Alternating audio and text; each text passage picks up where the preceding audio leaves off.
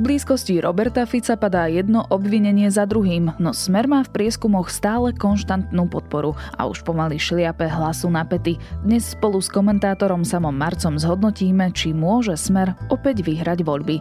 Je streda, 8. februára, meniny má Zoja, bude jasno až polojasno, ojedinele sneženie, denná teplota minus 1 až 4 stupne. Počúvate Dobré ráno, denný podcast denníka ZME s Janou Maťkovou. A ak na dnes večer ešte nemáte program, príďte na diskusiu našich kolegov zo SME konferencie o zelenej vízii pre Slovensko. Dozviete sa aj to, ako súvisia opatrenia v energetike s riešením klímy, prečo potrebujeme klimatický zákon a či má plyn na Slovensku ešte budúcnosť. Príďte dnes o 17. do Jurkovičovej teplárne v Bratislave alebo sledujte diskusiu online na YouTube Denníka Sme. Láska zasahuje srdcia na správnom mieste. Prispejte spolu s Lidlom na nákup špeciálnych aut pre Slovenský Červený kríž. Stačí, ak si kúpite pri pokladni nálepku v hodnote 50 centov. Lidl už prispel sumou 100 000 eur.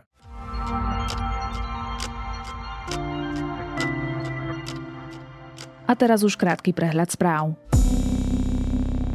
Generálny prokurátor použil paragraf 363 v prospech Jaroslava Haščáka deň potom, ako jeho dcéra kúpila nehnuteľnosť od Penty. Upozornil na to denní gen. Maroš Žilinka tvrdí, že ide iba o náhodu. Slovensko dalo Ukrajine viac než polovicu svojich odmínovacích strojov Božena, ktoré sú diaľkovo riadené. V dvoch dodávkach odišlo 10 strojov, dva z nich sú v najnovšej verzii, zvyšné majú byť staršie modely. Európska únia posiela viac než 1150 záchranárov a 70 záchranných psov z 19 európskych krajín vrátane Slovenska na pomoc Turecku. Oznámil to eurokomisár pre krízový manažment. V Turecku a Sýrii po ničivých zemetraseniach hlásia tisícky mŕtvych. Slovenská ekonomika sa v tomto roku neprepadne do recesie. Hrubý domáci produkt by sa mal zvýšiť o 1,3%, celoročná inflácia by mohla klesnúť na 9,8%, povedal štátny tajomník ministerstva financí Marcel Klimek. Na Liptove objavili jaskyniari nové podzemné priestory v miestach, ktoré podľa ich slov nedávajú logiku. Prekvapila ich veľkosť a výzdoba siení. Svojim charakterom pripomínajú demenovské jaskyne. Výskum ešte bude pokračovať. Viac podobných správ nájdete na Sme.sk alebo v mobilnej aplikácii Denníka Sme.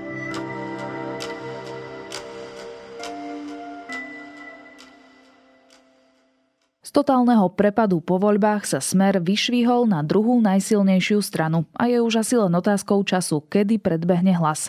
Robert Fico zažíva časy znovu zrodenia a jeho potenciálnu silu možno odmerať účasťou na jeho referende. Bude Smer víťazom parlamentných volieb? Ako je možné, že má takú podporu aj napriek kauzám a obvineniam, ktoré sú späté s ľuďmi v strane? A čo by výhra Roberta Fica znamenala pre Slovensko? Budem sa pýtať sama Marca, komentátora denníka Sme. Národná kriminálna agentúra mala od samého začiatku po parlamentných voľbách 2020 jasný politický pokyn. A tento pokyn spočíva v tom, že je nevyhnutné zlikvidovať predstaviteľov opozície. Samo, ako sa má teraz Robert Fico? Nemôže sa mať zle. Niekoľkokrát sme si mysleli, že jeho politický koniec sa blíži. Niekoľkokrát aj na stránkach tohto denníka Viacerí sme si mysleli, že už to tak bude. Nie je to tak.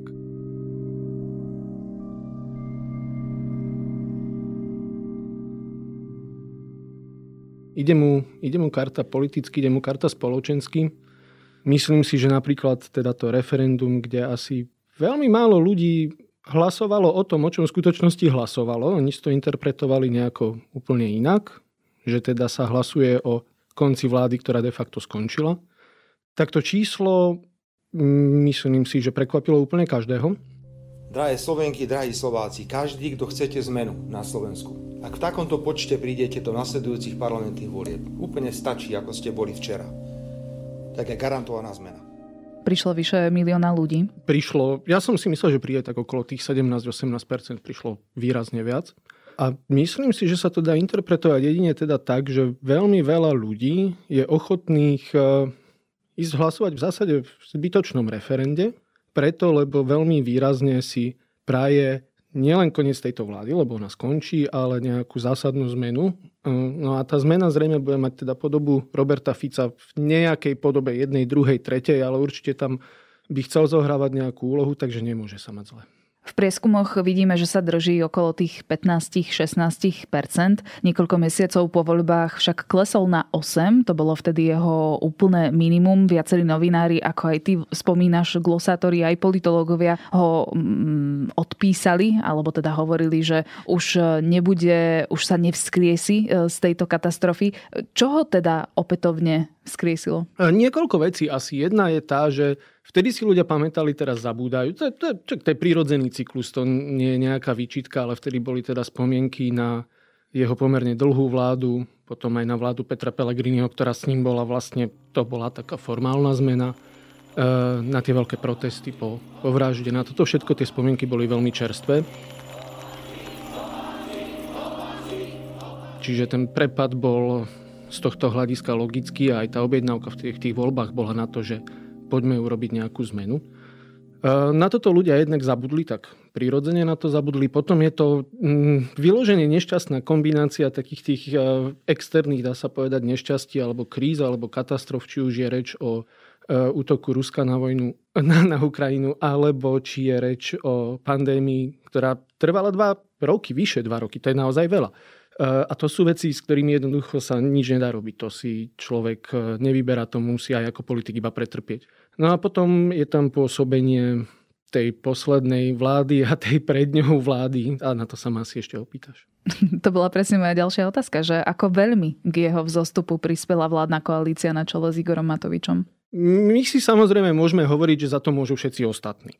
Akurát teda mm, znie to veľmi nepravdepodobne, a, a ani tie fakty tomu úplne nezodpovedajú, lebo my, ak sme teda v situácii, že tu padla vláda, tak tento fakt sa nedá zmeniť, že keď už nič iné, tak tá vláda, vláda padla vyložene na základe konkrétneho činu Igora Matoviča ako človeka, keď teda slávnym alebo neslavným spôsobom vytrhol demisiu z ruky v prezidentskom paláci. Ak by to nebol urobil, tak tá vláda v nejakej jednej alebo druhej podobe by pokračovala. A to už je do istej miery aj zbytočná diskusia, ale dôležité je to, že to nebolo prvýkrát ani druhý, ani tretí, ani štvrtý, že je to skôr také ďalšie z takých tých symbolov toho, ako akákoľvek vláda s Igorom Matovičom ako členom v nejakej funkcii, ako pôsobila politicky a ako pôsobila spoločensky. A to spoločenské pôsobenie sa vyznačovalo konfliktami, chaosom, emóciami, vyložene negatívnymi, voči prakticky hocikomu, či už konkrétnym ľuďom, alebo obyvateľom ako takým. Čiže mm, ja si myslím, že jednoducho toto sa nedá obísť a napriek tomu, že tá vláda mala naozaj smolu na tie externé nejaké veci, ktoré sa diali, tak, tak toto bolo veľmi dôležité. Čiže môžeme to pripísať tomu, že volič je zábudlivý v jednom smere a v druhom smere, že chce mať už konečne pokoj, stabilitu, respektíve nejaký poriadok, ktorý iluzórne mal za tých smerackých vlád? To je tá logická aj reakcia do istej miery, lebo ako keby taká tá aj neskúsenosť s riadením štátu ako takého, ona bola pomerne viditeľná počas tých vlád e, s Igorom Matovičom jednoducho taká rozvyklanosť tej spoločnosti a celková nestabilita a aj nestabilita toho riadenia, to všetko bolo cítiť. A logická reakcia ľudí, ktorí možno ani nemajú úplne dôvod jednoducho každý deň riešiť a snažiť sa pochopiť kto, čo, prečo, ako, komu, kedy, kde, ale jednoducho iba si chcú žiť taký nejaký normálny život, kde tá politika alebo tie voľby alebo to dianie iba nejakým nevyhnutným spôsobom im to rámcuje, že nezaoberajú sa tým na každodennej báze, tak oni vo finále naozaj chcú pokoj. A teraz prichádza Robert Fico, ktorý hovorí, že ten pokoj správno, on urobí aj veľmi veľa iných vecí. Urobí aj veľmi veľa iných vecí, ale prichádza hlavne s tým posolstvom pokoja a potom nekonečnom zmetku, takto on to interpretuje. Je to termín, ktorý budú chcieť využiť na kriminalizáciu opozície, o tom vôbec nepochybujeme. Máme interné informácie z prostredia NAKA a špeciálnej prokuratúry, kde pracujú ako včeličky na tom, aby lídry opozície boli do 30. septembra ešte minimálne obvinení možno až obžalovaní. A to im neprekáža, že sám Robert Fico bol obvinený, samozrejme dovtedy, kým Maroš Žilinka ho nezbavil tohto obvinenia, ale že sa aj obklopuje ľuďmi, ktorí sú v rôznych kauzách. Na pojednávaniach sa dozvedáme, ako bola celá štátna správa prepletená korupciou, klientelizmom. Toto ľuďom nevadí? Veľa som nad tým rozmýšľal. Myslím si, že tam sú dôležité dve veci. Jedna je tá, že nevadí. že, e, že jednoducho povedané, to sú dve možnosti, že prečo im to nevadí. Jedna možnosť je tá, že jednoducho tú predstavu pokoja nadradzujú na to, že to je dôležitejšie, že nech je ako chce, ale nech je pokoj. A druhá možnosť je, že mm, tak zjednodušene povedané, e, predstavme si starostu niekde z okresu, to úplne náhodne teraz poviem, e, Povazka Bystrica, hej, ktorý si povie, a tak veď možno budú aj kradnúť, ale tú cestu nám tu postavia. A považuje to za dôležitejšie. Čiže výsledky? Výsledky sa počítajú. A potom je ešte dôležitá tretia vec, že Robert Fico spochybňuje veľmi veľké množstvo vecí, niekedy aj realitu ako takú, a, a systematicky spochybňuje vlastne akékoľvek e, stíhania, príznania, e, ktoré sa tu dejú nielen o ňom samotnom, ale on to celé ako keby skoncipoval ako politický nepriateľský akt zo strany Igora Matoviča alebo vlády, to je jedno, ako to postavíme, ale že jednoducho tu ide o politicky motivovaný útok voči nemu. Znie to neuveriteľne, ale všetky televízie, súkromné aj tá verejnoprávna sa dohodli, že budú ignorovať referendum a že urobia všetko preto, aby 21. januára bolo neúspešné.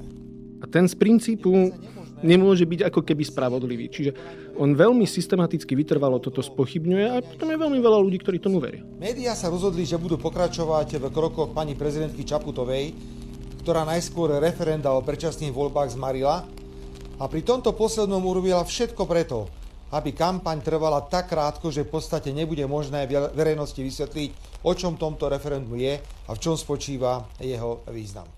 On často vo svojich um, prejavoch ohýba realitu a dokonca šíri konšpiračné teórie vyjadruje sa mm, o viacerých e, funkcionároch alebo činiteľoch, prípadne vyšetrovateľoch aj nenávisným spôsobom. E, v minulosti sme často hovorili o tom, že Robert Fico si vypočítavo vyberá témy, aby lovil v nejakej skupinke voličov a preberal napríklad zo strany e, fašistických strán týchto voličov k sebe, ale už je to v takom stave, že hlása to, čomu naozaj verí? To je výborná otázka. Ja sa stále prikláňam k tomu, eh, že nie. Lebo... Čiže je to výpočítavosť. Robert Fico dokáže byť čokoľvek. Um, začínal ako Blairovská tretia cesta. To, to už dnes sa zdá až také neuveriteľné, ako keď taká moderná európska ľavica.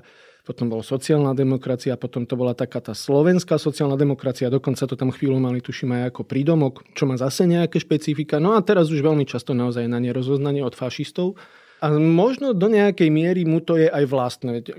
To je veľmi veľa rokov, čo on pôsobí v politike a človek môže prejsť nejakým osobnostným prerodom. A, ale keď sa pozrieme na jeho život, teraz myslím ako človeka, ktorý sa úplne nebráni luxusu. Mal veľmi pekné bývanie, veľmi dobré auta. Ale stále je podnájomník, nie? Tak to sa tak človeku stane. To je taká smola, no. Ale pointa je v tom, že všetky tieto veci, ktoré využíva, ten luxus, to síce nájdeme aj v Rusku, ale to sú produkty západného sveta, produkty západného života.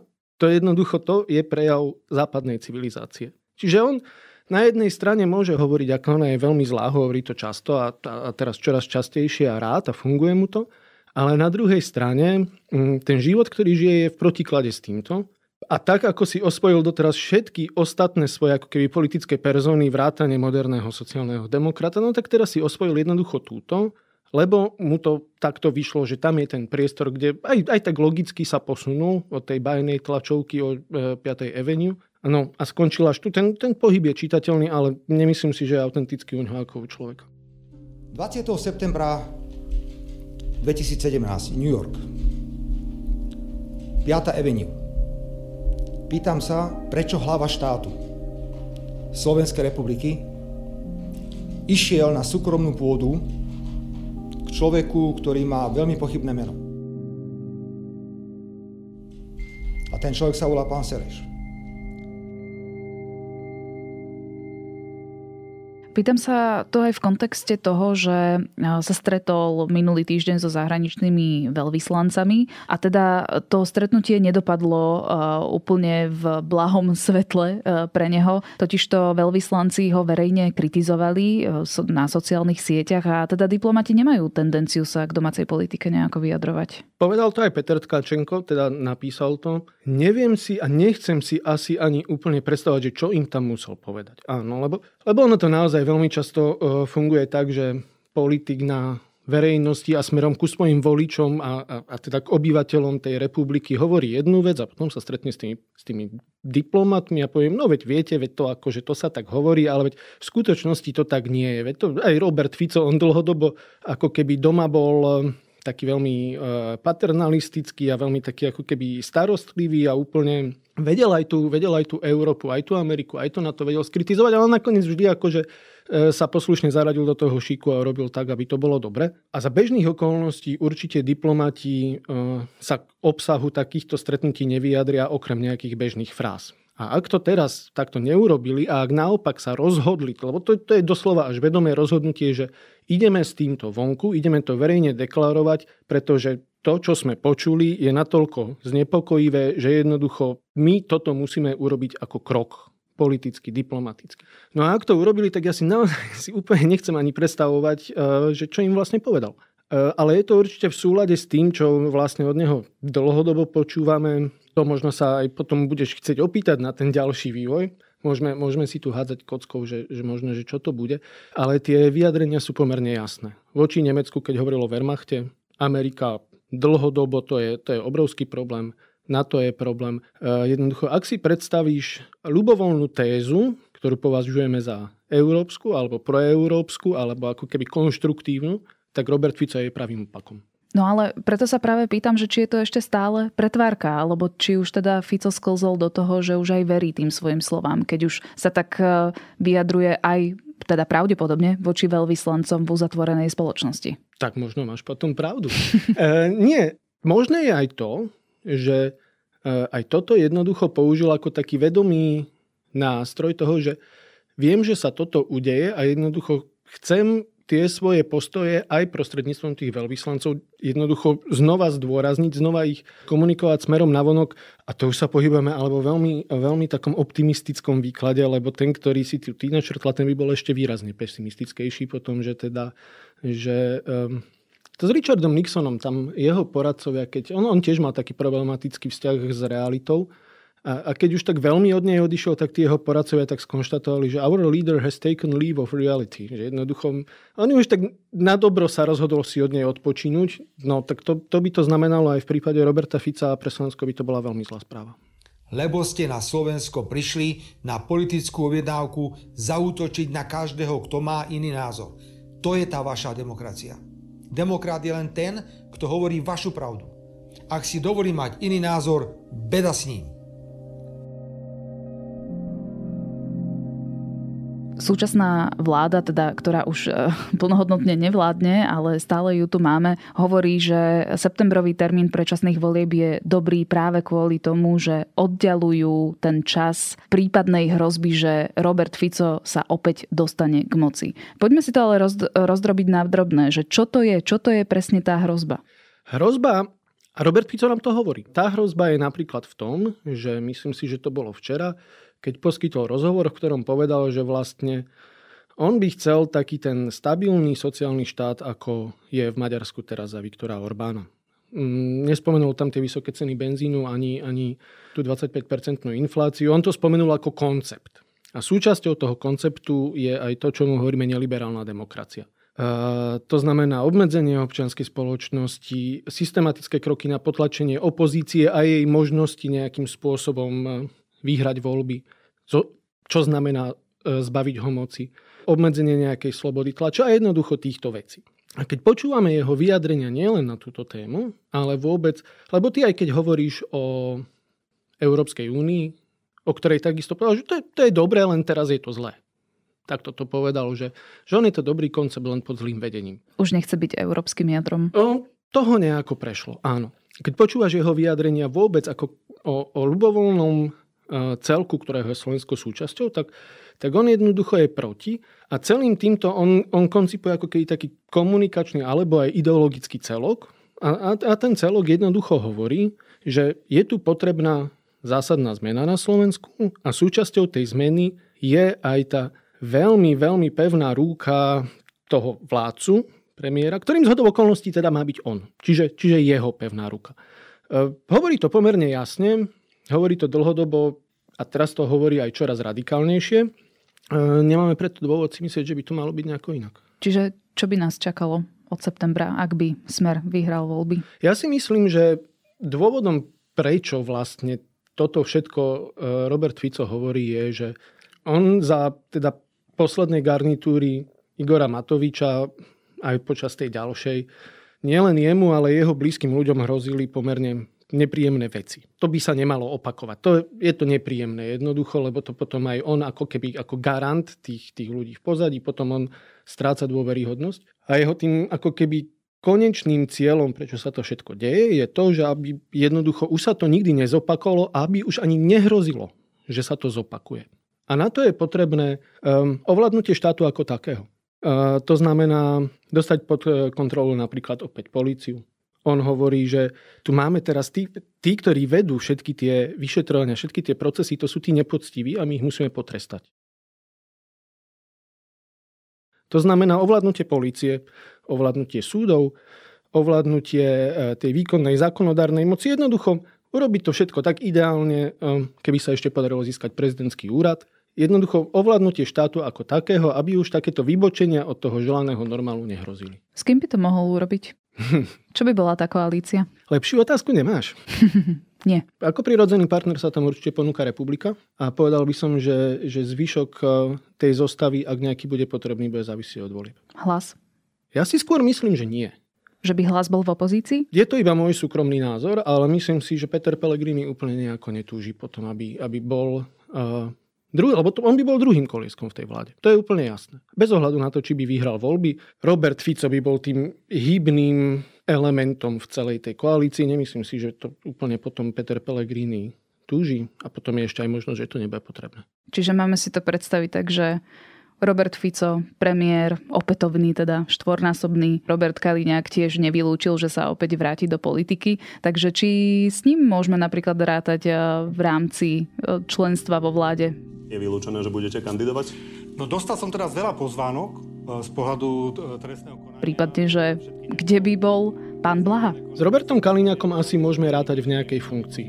Pretože ten jeho apetít na návrat je, je evidentný. A je to aj taký dobrý symbol toho, že vlastne tam naozaj ide o návrat toho, čo bolo. Takže moja otázka znie jasne. A ja je jasne byl... odpovedám. Nie, nie je to vylúčené práve preto, že sa ma vtiahli do tohto zase politického boja. Luboš Blaha, to určite. Hmm, Myslím si, že bude mať úplne relevantný nárok na nejaké ministerské kreslo. Na aké? To už sme naozaj na, na tenkom lade. Jednoducho uh, vieme, kto sú asi tie špičky smeru, ktorí ľudia prichádzajú do úvahy a vieme, aké funkcie potom budú k dispozícii. Akože my sa na tom smejeme, ale teda nakoľko je reálny takýto scenár, že smer vyhrá voľby? Ja som lebo momentálne tá situácia je taká, teda, že, že vedie asi ešte stále hlas pomerne tesne. Laco Borbeli má také obľúbené slovo momentum. Ono sa to väčšinou prekladá ako hybnosť do slovenčiny. Nevystihuje to úplne to, ale jednoducho, že kto má momentálne ten impuls. Ten impuls momentálne jednoznačne má Robert Fico, Peter Pellegrini.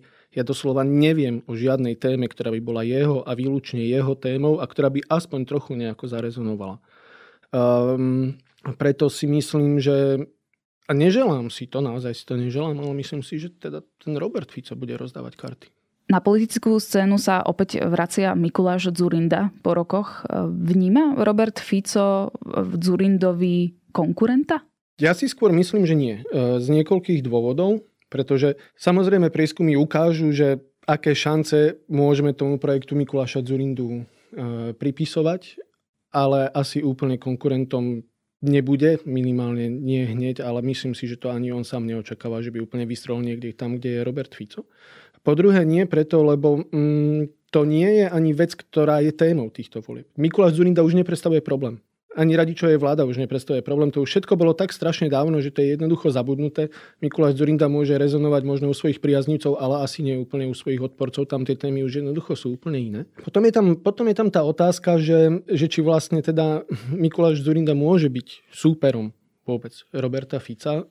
Asi momentálne úplne nie, čo by mu paradoxne mohlo prospieť je to, ak by si ho Robert Fico za svojho supera vybral. To znamená, ak by ho začal označovať za toho svojho protivníka, pretože momentálne mu je dobrý tak akurát na to, aby pripomenul občas tú gorilu, hej, tam nejaké ešte ďalšie kauzy, ale, ale to už nie sú veľmi veci, ktoré, ktoré by dnes, dnes človeka zaujímali. A ja som práve preto rozmýšľal aj nad tým, že, že dobre, a ak nie je Mikuláš Zurinda, že kto je ako keby súperom Roberta Fica? A kto je ním? No ako vidíme Petra Pellegriniho, lebo to je logické, to, to je logické, ale tam asi aj tak vnútorne cítime, že, že nie sú úplne až takí súperi. No neprišiel som na nikoho. Myslím si, že to je práve súčasť tých veľ, toho veľkého balíka problémov, ktorý nevieme úplne rozmotať. To je veľmi dôležitá súčasť e, toho problému je to, že naozaj nevieme povedať, že kto je ten súper Roberta Fica kto je ten, kto nejak stelesní ten odpor voči Robertovi Ficovi, čo to vlastne znamená, e, že sme proti Robertovi Ficovi, lebo aj toto, aj toto demokratické hnutie, ktoré sa označuje za demokratov, je, je natoľko fragmentované po uh, všetkých možných rôznych líniách, ktoré si vieš predstaviť, že, že jednoducho tam nie je človek, nie je tam ani jedna strana, ktorá by túto myšlienku stotožne nejako stelesnila a, a to je problém. Čo budú tie hlavné témy Smeru, ktoré vytiahne v nasledujúcich mesiacoch? Bude to práve to strašenie vojnou, tým zlým Bruselom, zlým USA, alebo čo iné?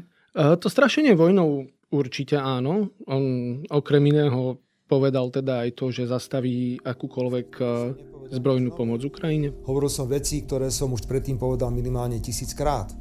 Že nebudeme posielať zbranie na Ukrajinu, lebo zbranie iba predlžujú tento konflikt. Že som za mierové riešenie. A že iba hlupák mohol vymyslieť e, také niečo, ako je poslanie nemeckých tankov na Ukrajinu, pretože ak niekto chcel zvýšiť bojového ducha ruskej armády, tak lepší nápad ani nemohol mať. Tak teda prečo tá agresivita, prečo tá nervozita? To je jasné posolstvo, ale myslím si, že jeho, jeho hlavnou témou bude taký ten ako keby pokoj. Hej? Že vy, keď sa nebudete starať, tak vám bude dobre, lebo naozaj ten pokoj budete mať.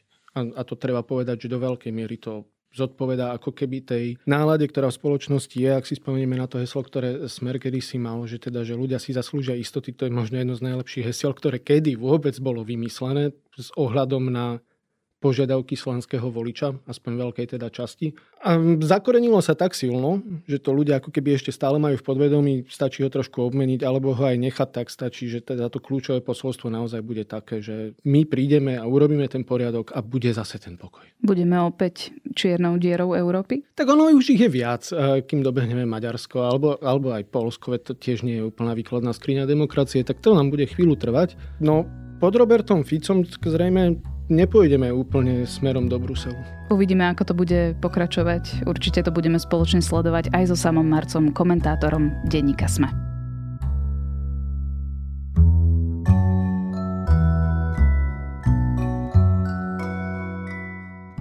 Vedleg je britská indie roková skupina, ktorá vám do tohto marazmu prinesie aspoň trošku úsmevu a ľahkosti. Kapela získala cenu Grammy za najlepší alternatívny album a predstaví sa aj u nás na festivale Pohoda v júli. A máme aj nové podcasty, Zoom a vedátorský podcast o stávkach Stephena Hawkinga.